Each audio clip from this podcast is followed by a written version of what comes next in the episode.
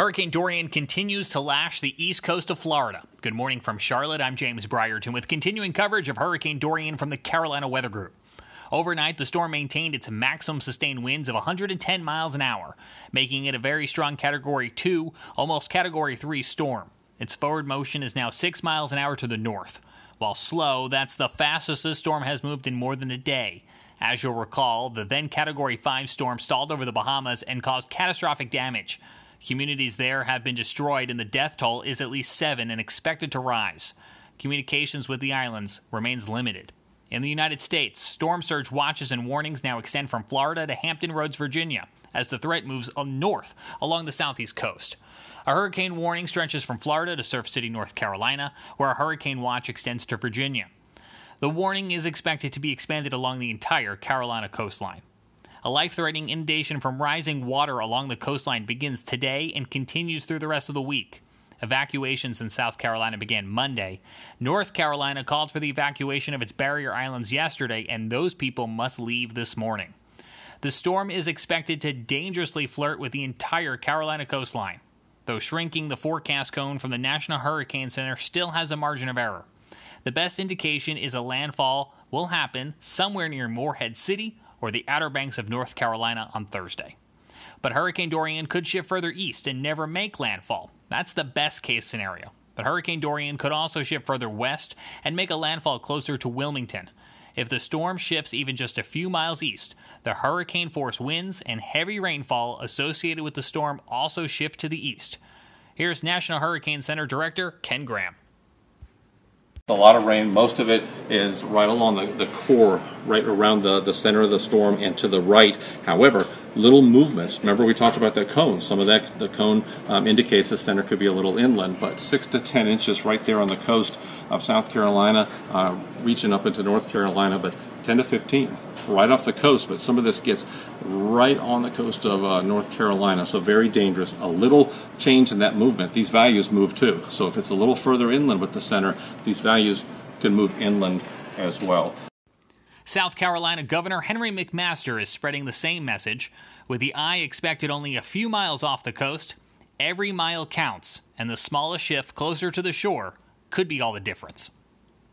All this creates the possibility of dramatic flooding in the low country, especially in Charleston, where the tide could rise to over 10 feet, 10.3 feet, it's estimated, which is about 5 feet higher than usual at regular high tide.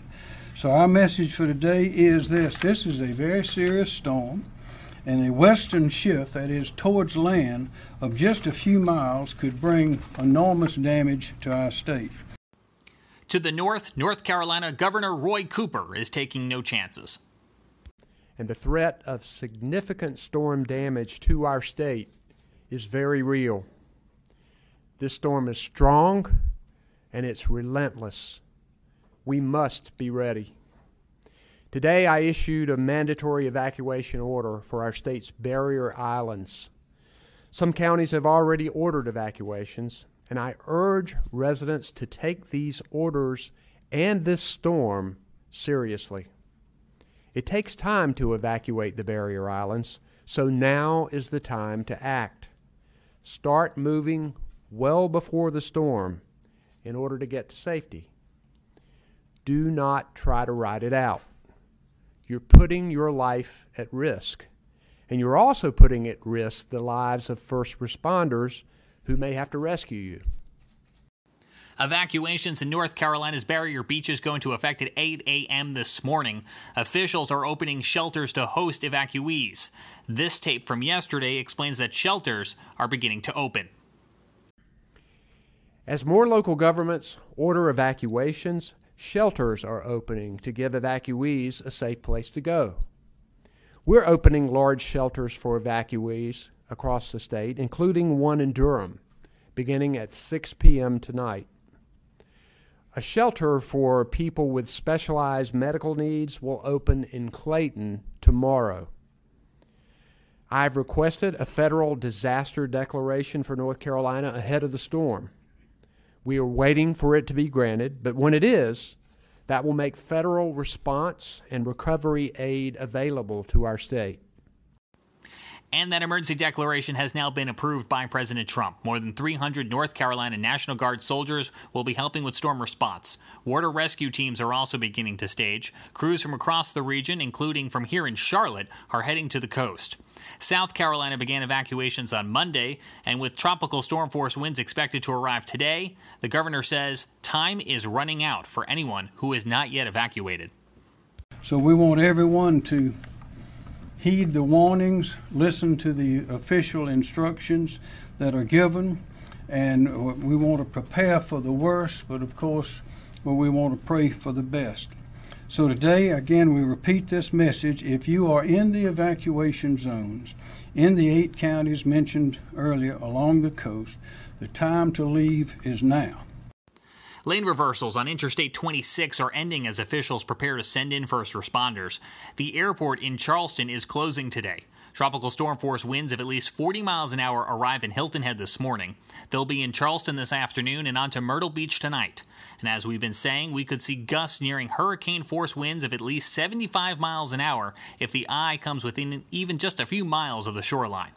The eye itself this morning off the coast of Jacksonville, Florida. It's expected to pass Savannah tonight. Heavy rains, winds, and the flooding threat will continue across South Carolina until later Friday. The threat for North Carolina is the same with a slightly different timetable. With the eye expected near Wilmington late Thursday night, tropical storm force winds arrive overnight tonight. They'll extend to the Outer Banks by tomorrow morning, and that's when the best shot of seeing a landfall occurs. While a landfall could heighten the threat, dangerous flooding is expected across the region regardless. As National Hurricane Center Director Ken Graham explained, 5 to 10 inches of rain with locally higher amounts are possible, and that does not account for the storm surge that will be pushing water onshore. That will result in coastal flooding of several feet in many locations. The flash flood threat along South Carolina's coast and eastern North Carolina is real. Everyone east of Interstate 95 should be monitoring the storm and leave if you're told to do so. Even as far inland as Greenville, North Carolina, there is a risk for flooding caused by rising waters from local waterways. The Carolina Weather Group will continue to carry updates from government officials, both on our social media platforms and here on our podcast feed, where starting today you'll be able to hear the entirety of those news conferences shortly after they conclude. We believe that the podcast feed is a vital way to deliver information, especially in situations where electricity and internet may be limited. We will continue that service as long as needed. Coming up, we'll take a look at your forecast across the entire Carolina region. Now, a look at your local weather forecast across the Carolinas, beginning today on the coast.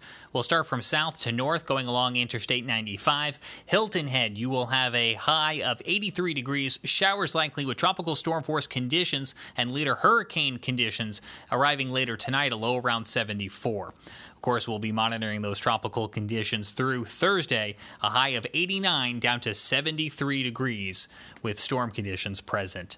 In Charleston, afternoon high of 82, tropical storm force conditions arrive with a low around 73, high tomorrow of 83 degrees with those hurricane force winds expected. In Wilmington, North Carolina, showers on the increase today, high around 84. Rain tonight, low around 74. By the time you get going on Thursday morning, tropical conditions arrive, later hurricane wind f- conditions, and a high around 80. And those tropical conditions will persist through early Saturday. Now to Beaufort Smithfield. This is from the Morehead City, North Carolina area. Wednesday, showers on the rise, high of 83. More showers tonight, low around 76. Heavy rain and breezy at times to start your day on Thursday. We'll have an afternoon high of 79 before those tropical storm force conditions arrive late Thursday night, low around 73. Tropical storm conditions and hurricane conditions for you on Friday and Saturday. To Greenville, North Carolina. We'll be watching that uh, water rising threat along the coastline of your local waterways. We are first going to be looking at an afternoon high of 87, partly sunny skies today. Then a slight chance for an afternoon shower or thunderstorm rises to near 60% this evening with a low around 73. Heavy rain for Thursday, high of 78. Then again, monitoring for tropical storm conditions starting Thursday night and continuing into the first parts of Saturday. Let's uh, switch gears now and head over to Charlotte, North Carolina. Mostly sunny skies, high of 89. Mostly cloudy tonight with a low around 72. We're not expecting any sort of tropical conditions here. We will have a few passing showers on Thursday. Only about a 30% chance of seeing one of those, though. High around 82 as we look ahead to the closeout of your week on Friday. Mostly sunny skies. We, again, won't be experiencing any sort of tropical conditions this far inland. Same story for Greensboro, North Carolina. Increasing clouds today, high around 89. Slight chance of seeing a passing shower today or tomorrow morning, low around 60. 69 tonight, high of around 77 tomorrow, thanks to the cloud cover and a few showers in the area. And then again, the sun is back to round out your week on Friday.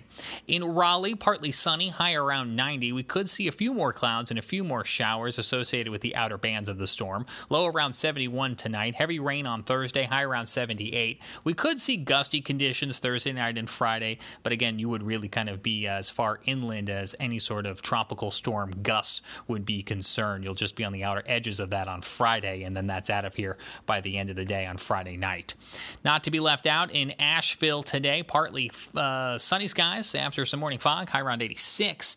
For tonight, partly cloudy, then the fog returns overnight with a low around 65. Chance of an afternoon shower or thunderstorm around 20% for tomorrow with a high around 80.